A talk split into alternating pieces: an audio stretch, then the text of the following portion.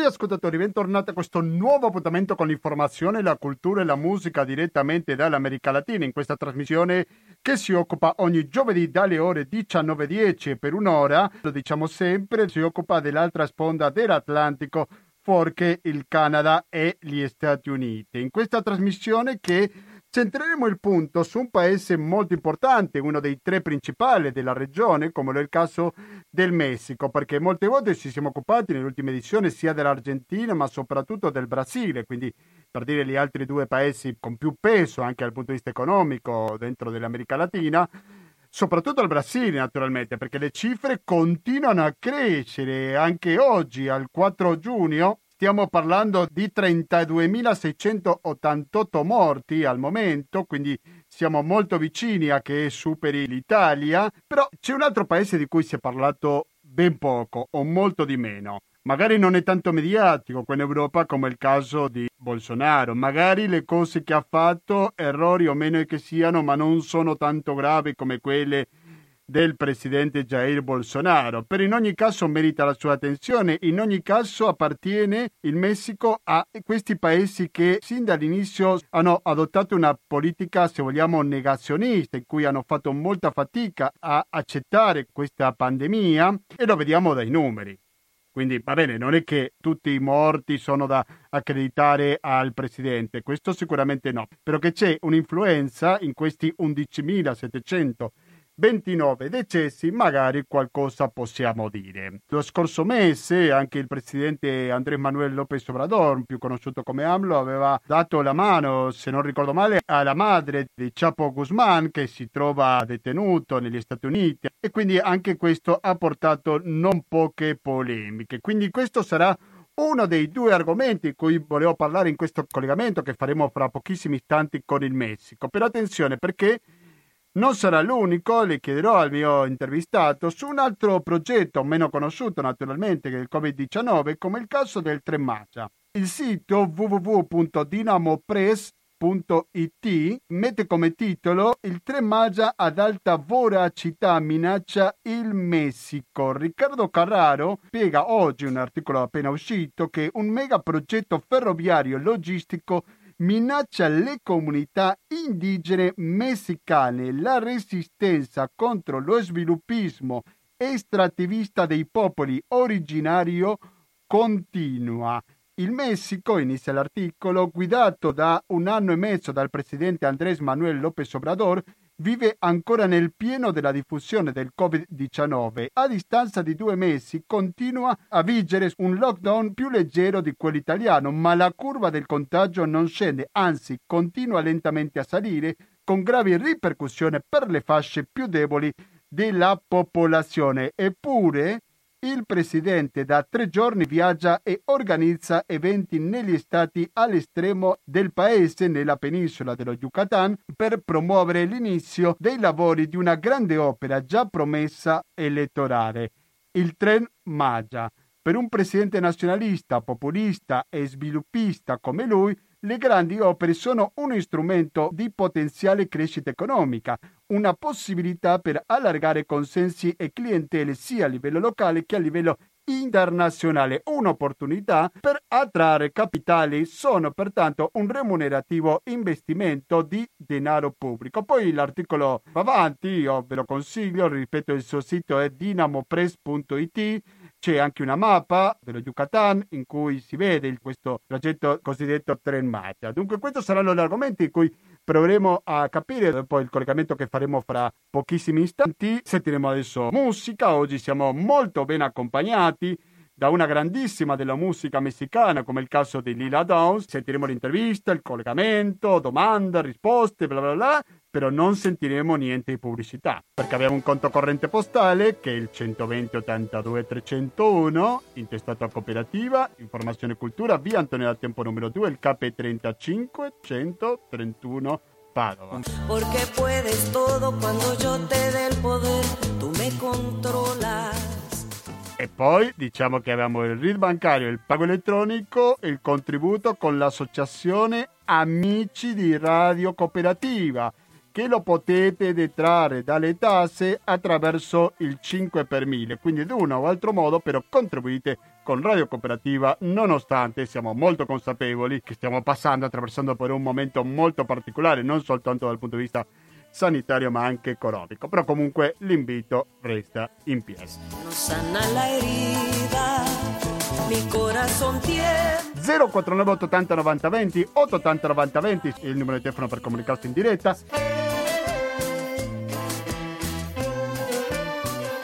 stiamo sentendo nel fondo Tiembla, sempre lì la Dons. Adesso sentiamo classico che ci sono tantissime versioni. Los Caminos della Vida. Rimanete all'ascolto di Radio Cooperativa, fra poco torniamo con l'edizione 729 di Latinoamericano.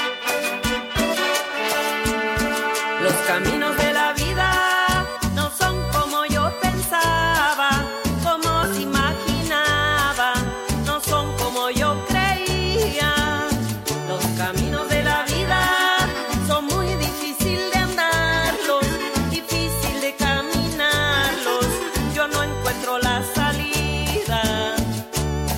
Continuiamo in diretta con questa trasmissione che lo dedichiamo al Messico, perché il Messico è uno dei paesi più colpiti da questa pandemia e credo che merita l'attenzione. Un'attenzione che probabilmente molti mezzi di informazione si sono concentrati con il Brasile, però è un paese molto importante il Messico e non possiamo lasciarlo da parte. Per conoscere un po' meglio la situazione che in questo momento siamo collegati con Leone in Messico dove si trova Fabrizio Lorusso. Fabrizio Lorusso, buonasera e ben ritornato a Radio Cooperativa. Pronto Fabrizio?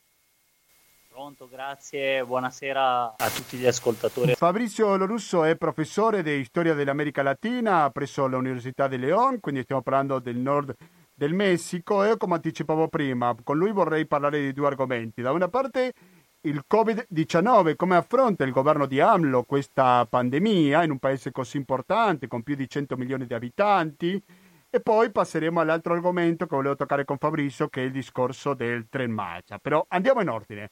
Fabrizio Russo, qual è il bilancio che si può fare fino a questo momento della diffusione del Covid-19? Prima ricordavo agli ascoltatori che stiamo parlando di 11.729 decessi, qualche dato in più, ci sono 16.238 casi attivi, mentre che ci sono anche 13.271 ricoverati. Ecco, però mm, mi taccio, non dico più e sento la tua parola, Fabrizio. Ciao, grazie a un saluto a tutti, no? ascoltatori e ascoltatrici. Ehm, allora, la, l'evoluzione, no? perché ormai sono, stiamo parlando del mese di marzo, del mese di aprile, del mese di maggio, del mese di giugno, no? quindi un, un, tema di evoluzione tanto della pandemia in Messico come delle politiche pubbliche eh, a livello federale e poi statale. No? E possiamo dire a livello, per esempio, di cifre, quelle che contano realmente in Messico, ma temporaneamente, in attesa poi di confronti e verifiche che, sta, che, che sono in corso, è quella dei decessi, no? che sono praticamente con oggi sicuramente supereranno la quota di 12.000 persone in eh, tre mesi e mezzo di pandemia quindi una cifra minore rispetto ad, ad, altri grossi paesi, perché ricordiamo che comunque sono 125 milioni di persone, eh, un territorio che è 7-8 volte l'Italia, e questo ci parla anche di un altro fattore importante in Messico, eh, la regionalizzazione delle politiche e anche dei focolai. No? Cioè ci sono delle zone che sono anche comparabili, che arrivano praticamente quasi alla saturazione dei posti letto e dei respiratori addirittura ancora in questa fase, cioè principio di giugno, eh, per esempio Città del Messico o Tijuana, quindi la Bassa California, la frontiera con gli Stati Uniti e i dintorni di Città del Messico. Ma ci sono altre regioni che non vivono questa crisi, che magari hanno il 70% della capacità disponibile, e eh, quindi non possiamo parlare di una crisi sanitaria così grave, anche se, altro fattore, rispetto ai centri, anche i centri della globalizzazione, se vuoi, i centri eh, della densità di popolazione, anche delle grosse disuguaglianze, no? come sono le grosse città, eh, fuori da questi centri le ondate, cioè l'ondata di eh, espansione delle morti, del virus, eccetera, pare essere ritardato, pare essere diversa la curva, no? Per cui, per esempio, a León, nel Guanajuato, che è una città media, medio-grande, media di un milione e mezzo di abitanti, però considerata parte della provincia messicana, no? del centro del paese, centro-nord, eh, ci si aspetta una curva crescente ancora per altre due o tre settimane, quindi addirittura all'inizio di luglio staremo ancora parlando di una fase di crisi. Sembra che il picco nel, rest- nel paese considerato come totalità, che appunto vi sto dicendo che non è, non è un'unità rilevante il Messico in sé tutto intero, però sta raggiungendo i picchi di mortalità proprio in questi giorni, con circa 500 o oltre casi di morti al giorno le cifre dell'ultimo giorno, per esempio di ieri, parlano di oltre mille, ma è perché proprio stanno riclassificando dei casi, cioè stanno aggiungendo casi del mese passato alle morti per Covid perché non erano stati classificati così e sono finiti tutti in questo giorno.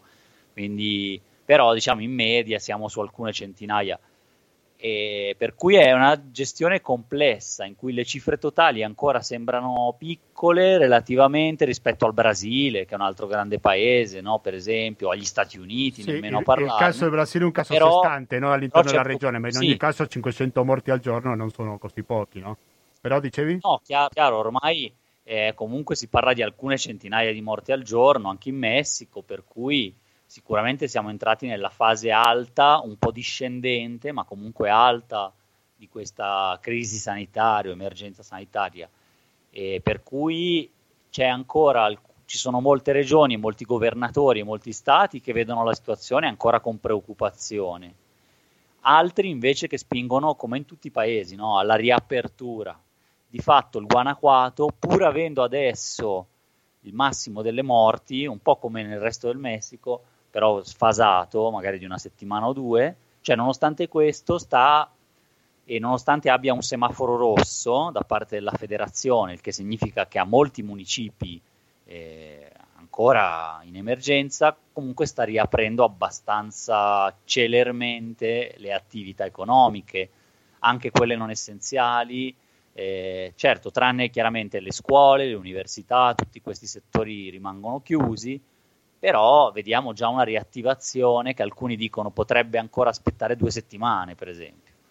E questo è stato criticato il governo centrale per aver eh, gestito in questa ultima fase, l'ultimo mese, con una certa po- con meno chiarezza rispetto a prima e una certa ambiguità rispetto al ruolo dei governi eh, locali, che quindi stanno prendendo poi prerogative anche molto personaliste e quindi questo dialogo che in realtà è un conflitto spesso, a seconda del partito politico, è un conflitto con la federazione. E quindi sicuramente poteva aspettare un po' più di tempo, no? Per alcune regioni o per alcune attività almeno?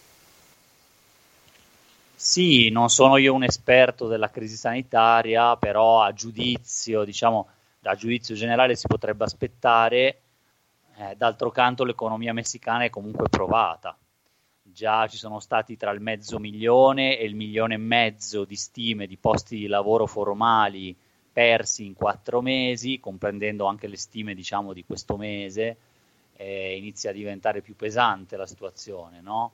E, le misure prese sono abbastanza chirurgiche, stanno in qualche modo palliando la situazione forse delle classi più povere e di alcuni tipi di imprese, ma non sono interventi così massicci eh, nell'economia come in altre realtà, per cui eh, questo equilibrio è veramente regionale, subregionale e un po' nazionale, ma appunto è difficile compararlo semplicemente con gli Stati Uniti, per esempio, no? o con il Centro America, che sono i paesi vicini.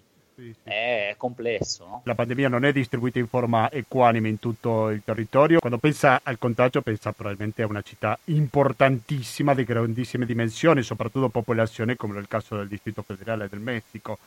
Quindi c'è un rischio maggiore in queste zone, in queste zone urbane, piuttosto che le zone rurali? Sì, in realtà si sta raggiungendo lì è già in saturazione il sistema sanitario, quindi se ci si aspetta, secondo le previsioni del governo, da qui in poi una discesa, eh, forse eh, tra varie difficoltà il governo in Città del Messico potrebbe avercela, tra virgolette, avercela fatta, chiaramente con un numero alto di morti, ma relativamente potrebbe liberare già eh, per, per, altre situazioni che si continueranno a verificare durante tutto l'anno, no? di contagi e di gente che dovrà essere ospitalizzata, ricoverata. Però ecco, esiste, siamo in bilico, no? cioè i piani eh, pare che abbiano funzionato fino al limite, ma eh, non conosciamo perfettamente la realtà eh, di tutte appunto le realtà ospedaliere di tutta quella regione che è immensa e quindi è difficile basarsi solo sulle cifre ufficiali. Come sempre, come per tutto, in Messico dobbiamo aspettare un po' di tempo per confrontare i morti di questi mesi con quelli dell'anno scorso, per riclassificare i casi, che in parte lo stanno facendo, eh, infatti sono aumentati di mille unità eh, i morti per Covid, però un altro, un'altra problematica che anche qui dipende da una parte di strategia del governo, una parte forse dalle risorse o comunque da una strategia non solo politica ma anche sanitaria, bisognerebbe capirci di più, è quella del numero dei tamponi e delle verifiche che si fanno, che sono state molto poche ecco. un po' come il Brasile. Ti interrompo perché riceviamo sì. una telefonata. Pronto la cooperativa? Blanca? Sì, sì, buonasera. Eh, volevo domandarle che, che, succede tra le indicazioni che, del governo centrale e quelle, del, quelli, quelli, degli stati, perché sembra sì. che ci sia un conflitto tra, tra le indicazioni che danno dal governo centrale e quello che accade invece negli stati della federazione. Ok, Grazie Blanca. Grazie, arrivederci. Sì. Un saluto. Ciao, Ciao gra- grazie Blanca. È complicato Prego. da capire, però sembra che stia migliorando dopo due settimane molto critiche di polemiche politiche e sanitarie ed economiche. No? Sono i tre campi di, dis- di disputa, di disputa eh, in campo, cioè quella politica e che dipende anche dai governatori cioè una cosa è il governatore di Jalisco, di Guanajuato, di Colima, eccetera, che sono di partiti d'opposizione, o Città del Messico, o anche lo Stato de Mexico, che sono do, eh, del partito di governo o di opposizione, ma con un tipo diverso di cooperazione con, le, con, con, la, la, con, Morena come partito di governo, ma in generale no? con il governo federale. Qui c'è quella disputa politica che è difficile studiarla bene e capire quando è reale eh, la questione delle, della ripresa dell'economia e soprattutto della crisi sanitaria e quando è invece strumentalizzata per fini politici. Per esempio, lo Stato del Jalisco è stato il più evidente, no? che è governato diciamo, da un centro-destra, però vabbè, dal partito Movimento Ciudadano, però si è comportato in un modo molto più autoritario rispetto alle autorità centrali, no? ha imposto uno stato d'eccezione, la polizia di fatto proprio l'altro ieri la polizia ha ammazzato una, un cittadino come negli Stati Uniti è stato ucciso eh, un cittadino diciamo di colore no? eh, e ha suscitato proteste anche in Messico questo succede spesso. Allora, ehm, con la scusa del, della mascherina lo hanno preso e lo hanno ucciso di botte praticamente, no? E è stato anche filmato in parte questo, magari nel resto del mondo si, si conoscono più i fatti degli Stati Uniti. Perché? Perché comunque il governatore ha messo in mano a una polizia tremenda, che è la polizia municipale statale del Jalisco, la gestione anche della questione sanitaria, quindi loro possono perquisire eh, le persone. Allora, queste situazioni sono, dei, sono, eccessive rispetto alla dichiarazione di crisi mh, sanitaria, che non è uno stato d'emergenza con l'esercito, no? Invece alcuni stati l'hanno interpretato a modo loro per mostrare politicamente una differenza con la federazione, ma una differenza innecessaria per le cifre che c'erano, eccetera. Per esempio, quello è un esempio. Adesso, più recentemente, hanno fatto ieri la conferenza dei governatori con il governo centrale, no? conferenze virtuali per cercare di coordinarsi meglio, nel senso che il governo centrale ha dato dei semafori ai diversi municipi e lo aveva già annunciato in aprile.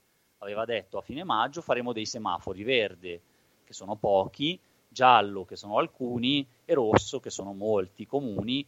I rossi, i comuni rossi, diciamo, col semaforo, fondamentalmente eh, possono aprire fino al massimo il 30% dell'economia eh, essenziale e quella non essenziale, però solamente alcuni settori, no? mentre quelli verdi possono avere una mobilità tra di loro, una mobilità piena, possono aprire tutte le attività come diciamo una normalità, però la maggior parte del Messico vive queste differenze.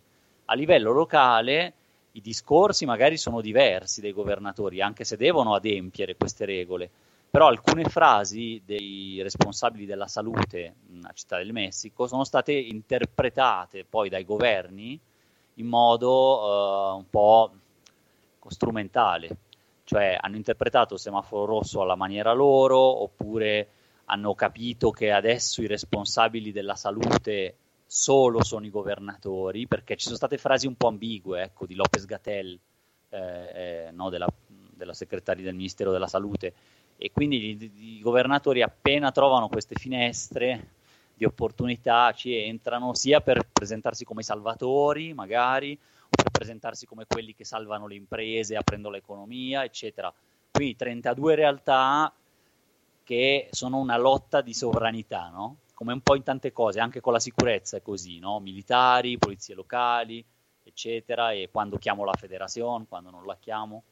Esatto. Quindi adesso mi pare che questa settimana dovrebbe dare un, una spinta, una certa coordinazione, però non, non lo sappiamo. Sì, certamente. Allora, siamo in collegamento con Leon in Messico, dove si trova Fabrizio Lorusso, professore universitario, giornalista. Fabrizio, il governo Sussidi, non sussidi, come aiuta a rilanciare, se aiuta in qualche modo l'economia? Sì, ha preso dei provvedimenti, eh, allora intanto prima di tutto anticipando i pagamenti di quattro mesi e rinforzando in qualche modo i programmi che già esistono, eh, i programmi sociali che sono di vario tipo per gli anziani, la pensione universale, eh, per i giovani apprendisti, giovani studenti, persone con alcun tipo di capacità differente, eh, eccetera. Quindi quello è stato solo un rinforzo dei programmi, però ne ha creati alcuni nuovi che beneficeranno circa un milione e mezzo di eh, famiglie eh, con dei crediti eh, sulla parola, quindi molto semplici da ottenere, microcrediti per il commercio formale, per attività imprenditoriali formali, ma anche per il commercio informale, quindi metà e metà circa. Crediti da 500, 700 fino a 1000 euro no? più o meno, che però qua significano per molte persone poter sopravvivere anche due mesi in famiglia. No? Fabrizio, scusa se ti troppo, però ti sento un po' bassa la voce negli ultimi secondi. Oh, aspetta, ritorno qua così più vicino. Prego, adesso siete meglio, quindi, prego. Ripeti, se puoi sono... ripetere l'ultima frase, per favore. Sì, solamente che un milione e mezzo di beneficiari di crediti sulla parola microcredito, quindi, e eh, piccoli provvedimenti però più palliativi per le imprese.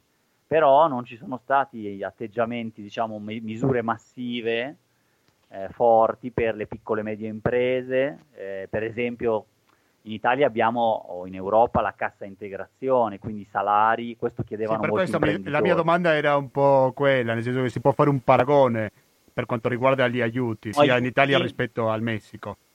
Sono in parte sì, in parte no, cioè sono aiuti basati sui programmi sociali, sui cre- microcrediti e alcuni sconti di imposta eh, per eh, imprese e persone, però non per esempio sul lavoro, sulla cassa integrazione, la garanzia del lavoro formale, eccetera. Quindi quello gli, le imprese stanno lottando diciamo da sole o stanno cercando delle maniere di poterlo fare. Adesso stanno approvando in questi giorni un'altra misura che è il lavoratore che ha perso il lavoro può usare un certa per, una certa percentuale del suo fondo per il ritiro, cioè il fondo pensioni, perché qui è tutto privatizzato da, da 30 anni, no? il fondo pensioni non esiste pubblico e quindi è privato e, ed è, non lo puoi usare chiaramente, però in questo caso per questi mesi potrai usare magari il 10% eh, se sei stato licenziato,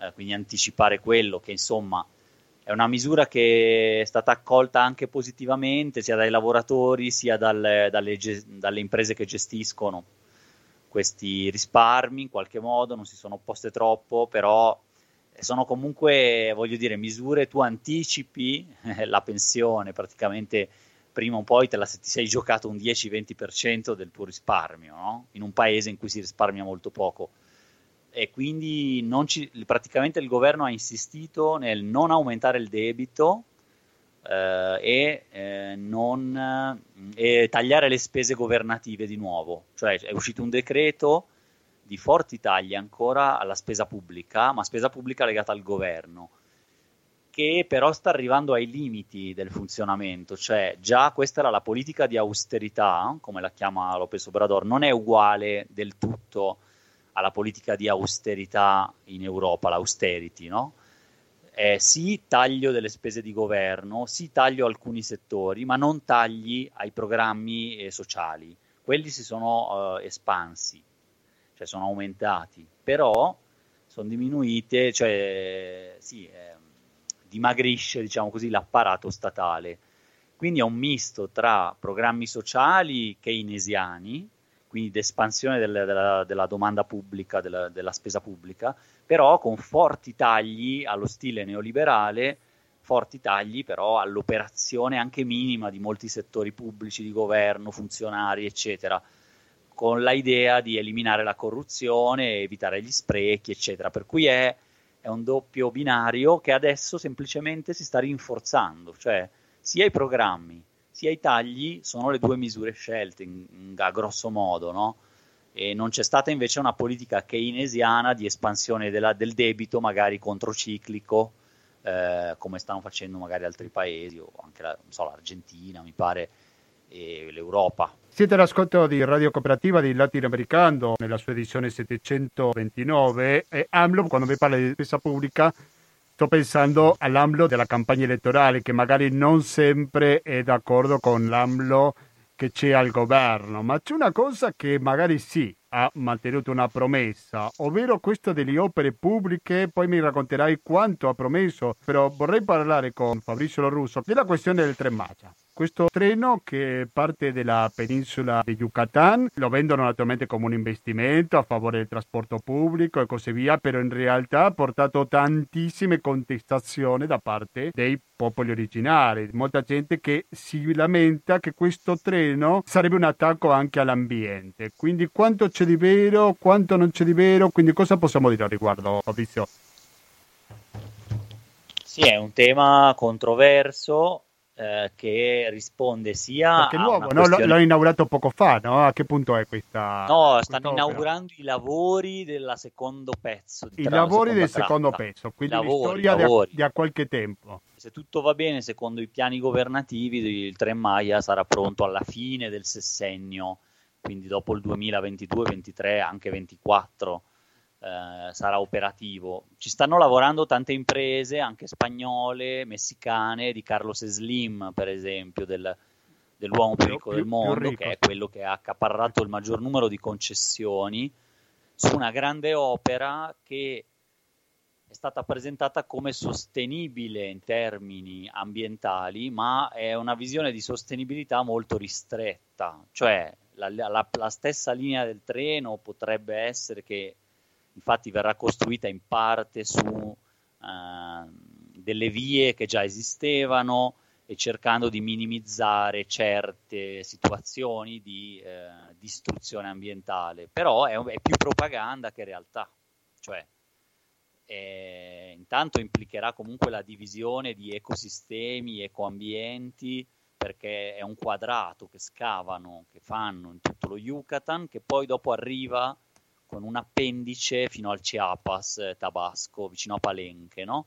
Quindi prende tutta la zona Maya ed è sicuramente un progetto turistico dal punto di vista del mercantile internazionale del turismo eh, per, per quell'area è attraente però di notte funzioneranno delle merci, sarà quindi un polo, in realtà eh, con l'argomento del polo turistico, che già di per sé provoca delle disuguaglianze tremende in quell'intorno, cioè il turismo non è cattivo di per sé, è quanto di quel denaro del turismo se viene puoi allentare, scusami Fabrizio, se puoi allentare mezzo millimetro la tua bocca del microfono?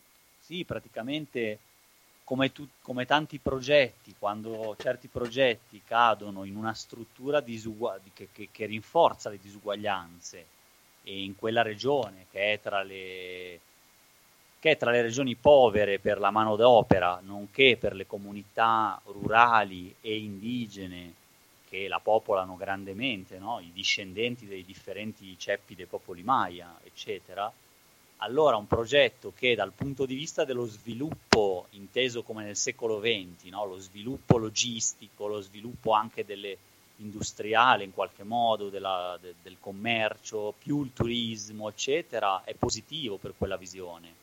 Ed è una visione sviluppista o una visione anche estrattivista di risorse, perché servirà anche per quello, per muovere, per muovere le risorse che si estraggono dai ricchi eh, dalle ricche diciamo, territori del Chiapas, del Tabasco, energeticamente sto parlando, no? anche di risorse di ogni tipo, eh, per portarli poi eh, verso i porti, verso le zone, poi collegare anche l'Atlantico col Pacifico.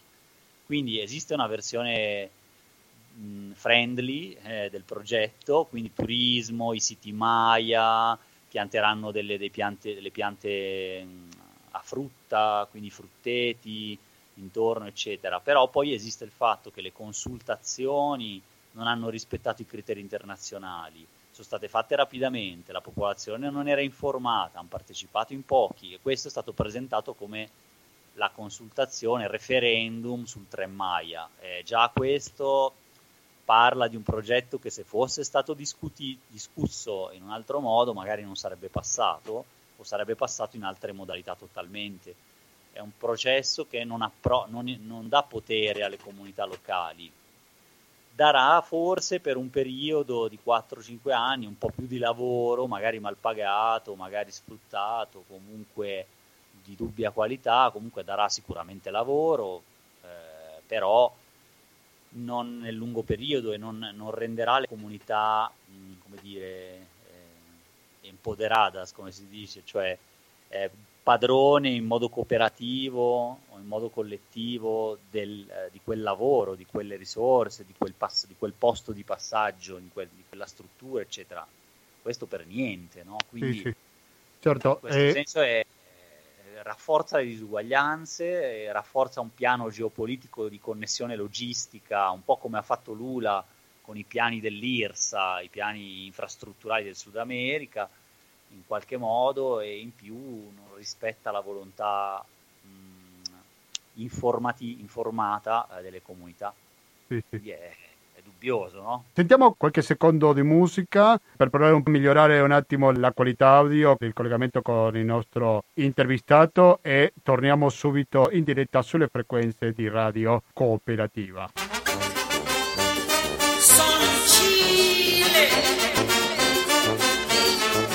Adesso sì, dovremmo essere un po' meglio con la comunicazione telefonica. Fabrizio Lorusso, mi senti? Sì, ah, adesso, sì, grazie. Adesso, adesso, ti sento da Dio, guarda. Perfetto, meglio impossibile. Dovevamo iniziare prima con questo metodo. Questo è il bello della diretta, a volte bisogna provare diversi metodi. Dunque, Fabrizio Russo, mi stai raccontando di questo progetto del Tremaggia che va avanti, però perché si lamentano tanto i popoli originari? In che modo danneggia l'ambiente? In che modo danneggia le loro terre?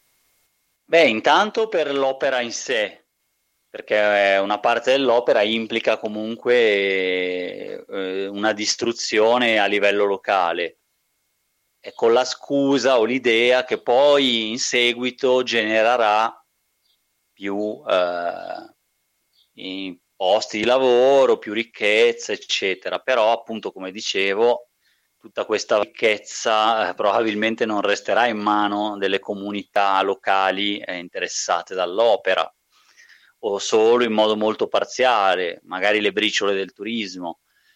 Eh, poi può sconvolgere degli ecosistemi, mm, nel senso tagliando in due certe foreste. Se tu conosci l'area di Calakmul, l'area di Cetumal, che è selva vergine, eccetera, lì è veramente problematico eh, il treno e, e, tutto quello che poi però il treno porterà con sé eh, come tutti i treni in realtà, no? però in questo caso in aree che sono molto diverse, che dobbiamo immaginare in modo molto diverso rispetto a quando arrivava il treno, eh, non so, nell'Italia degli anni 50 o la costruzione di, di, di via ferrea, no? come dicono qua.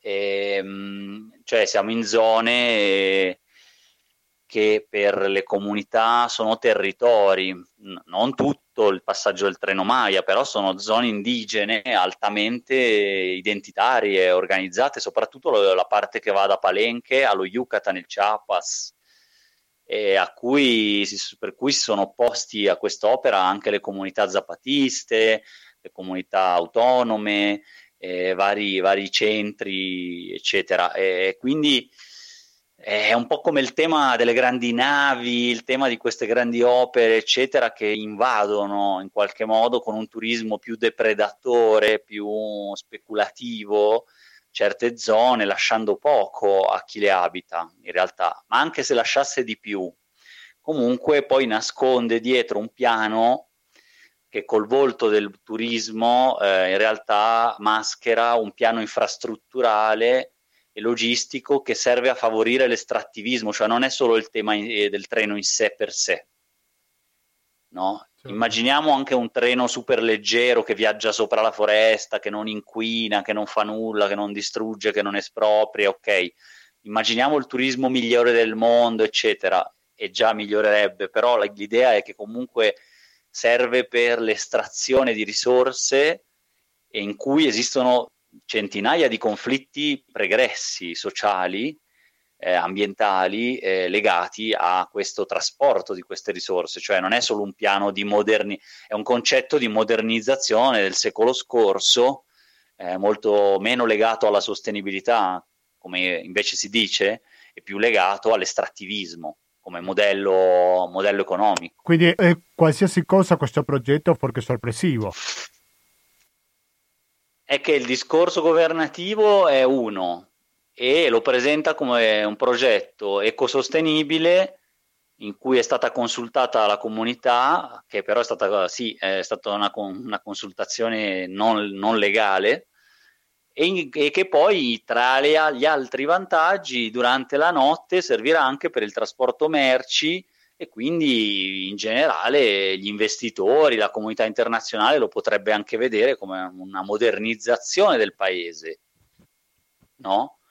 Però il punto è che fai la modernizzazione del trasporto e dell'estrazione di risorse quando questi settori che si beneficiano eh, del trasporto e dell'estrazione di, di, di risorse, anche del trasporto transistmico tra Atlantico e, Pacifico, che è un altro grosso progetto, eh, generano maggiori disuguaglianze più che ricchezza in sé per sé.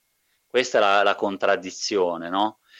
Eh, I piani del governo su questo sono classici, nel, nel senso però classici degli anni 60, mm, quindi uno sviluppo accelerato anche di industrie tradizionali, fossili, come quella del petrolio, eh, e che quindi la, il progetto della raffineria, mh, mm, l'espansione dell'aeroporto, eh, l'espansione del commercio transistmico, il tren Maya, il corridor, i, i, piani di sviluppo per il Centro America anche che non, non sono stati implementati, però erano un'idea.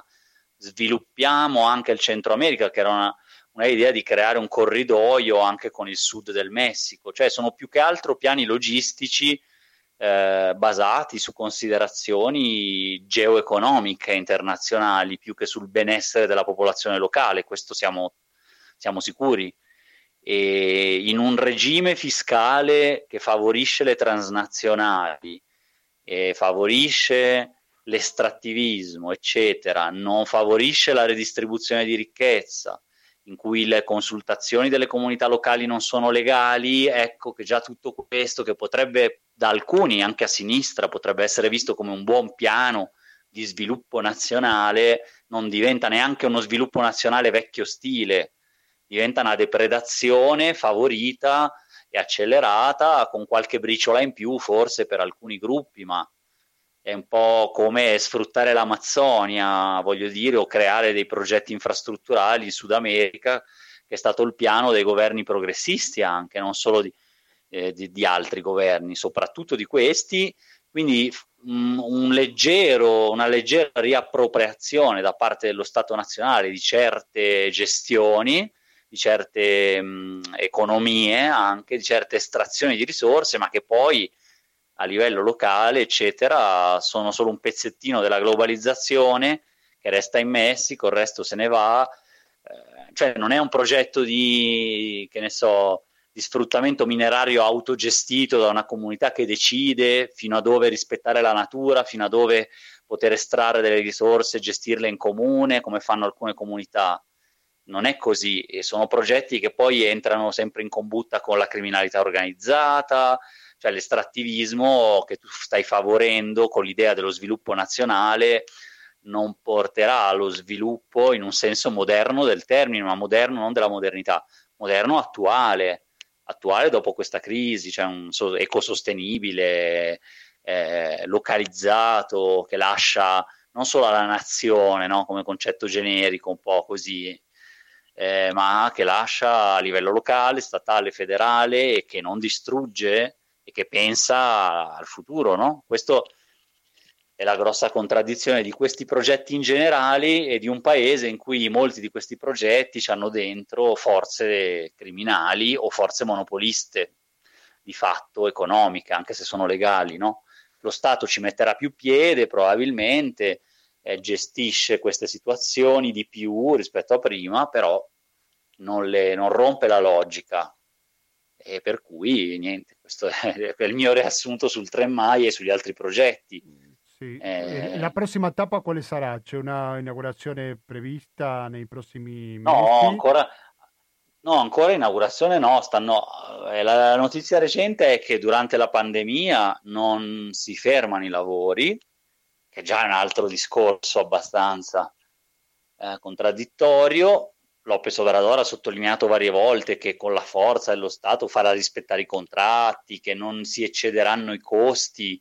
Quindi lui fa un po' da garante, ecco, fa un po' da Stato garante, da governante buono, no? che come si presenta in questo senso, quindi cioè nel senso di onesto, che garantirà che non si spenderà di più, eh, che eh, il progetto sarà sostenibile, eccetera, però chiaramente non esiste poi l'analisi profondo delle conseguenze che invece le comunità locali, indigene o non indigene, hanno perfettamente chiaro il quadro della situazione, però non sono ascoltate a livello massivo e comunque la gente, eh, soprattutto legata al partito di governo, comunque favorevole, ma anche chi a sinistra in generale ha votato per Lopez Obrador, eh, tende a chiudere un occhio su moltissime questioni che durante la epoca strettamente neoliberista erano denunciate tremendamente, come il treno Messico, città del Messico-Toluca, il treno Querétaro, altri proge- mega progetti, e che invece adesso un passano un po' in sordina, però non sono molto diversi, c'è solo una presenza diversa del discorso governativo e forse anche dello Stato, in quanto più gestore, più, più deus ex machina su quei progetti, ma poi alla fine si tratta comunque di... Eh, una spoliazione di territori. Sì, molto chiaro. Benissimo, Fabrizio Russo ti devo salutare perché già sono le 20 e 13 minuti. Grazie, grazie mille. Ci manteniamo in contatto per futuri aggiornamenti, d'accordo? Grazie a te quasi, e un quasi abbraccio. Dimentico, quasi dimentico che il sito, mi raccomando, visitate il sito diretto dal nostro intervistato, l'americalatina.net, giusto? Sì, grazie. Abbiamo appena iniziato il processo di rinnovamento, adesso ah. è diventato, non è, più, non è più un blog, se lo visiti da un mesetto, è un sito vero e proprio con 15, 16, 16 collaboratori eh, che spero poi e quindi abbiamo rifatto, l'abbiamo messo su un server, abbiamo rifatto Bravi. tutta la grafica, ci stiamo ancora lavorando, quindi vi invito a visitarlo perché è pienissimo di contenuti buoni e in evoluzione, da qua a un mese sarà finito. Ok, quindi ripeto il sito www.l'americalatina.net, quindi fra poco sarà completato questo processo. Guarda, mentre ti sentivo lo stavo visitando e si vede veramente la differenza, molto carino, molto bello da vedere, quindi mi raccomando cari ascoltatori in italiano, eh, questo va ricordato. Anche se non conoscete lo spagnolo, comunque potete accedere tranquillamente a questo sito. Fabrizio Russo, grazie, alla prossima. Grazie a te e ci sentiamo presto quando volete. Ok, grazie mille. Abbraccio. Abbraccio. È arrivato il momento di ascoltare a Andrés Calamaro con Tuyo Siempre.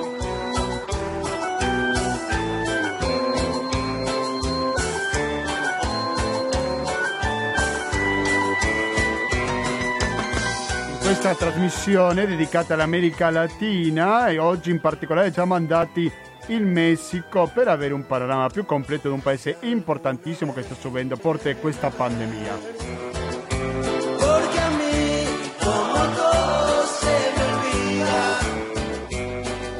Stiamo sentendo un po' di musica, no? sentite informazione altrove molto difficile da trovare, ma non abbiamo sentito pubblicità. Allora come faccio per vivere la radio cooperativa senza pubblicità? Il popolo vuole sapere! Risposta numero 1, 120 82 301. Risposta numero 2, il RID bancario. Risposta numero 3, il pago elettronico. Risposta numero 4, il contributo con l'associazione Amici di Radio Cooperativa. Lo potete detrarre dalle tasse. Lo ricordiamo che potete anche contribuire attraverso il 5 per 1000. Fra poco sentiremo lo spot molto ben fatto da Tom.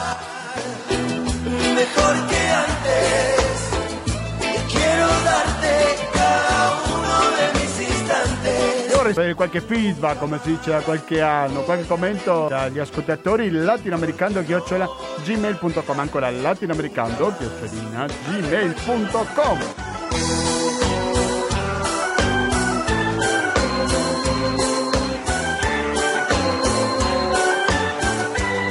State cucinando, state per mangiare, state viaggiando in macchina, non importa, in ogni caso non muovetevi di radio cooperativa perché dalle 20.20 fino alle 21.50 ascolteremo una replica di Economia e Società e dopo dalle 22 fino alla mezzanotte attenzione perché sentiremo stasera si balla. Se dico stasera si balla, Renzo, se dico Renzo dico...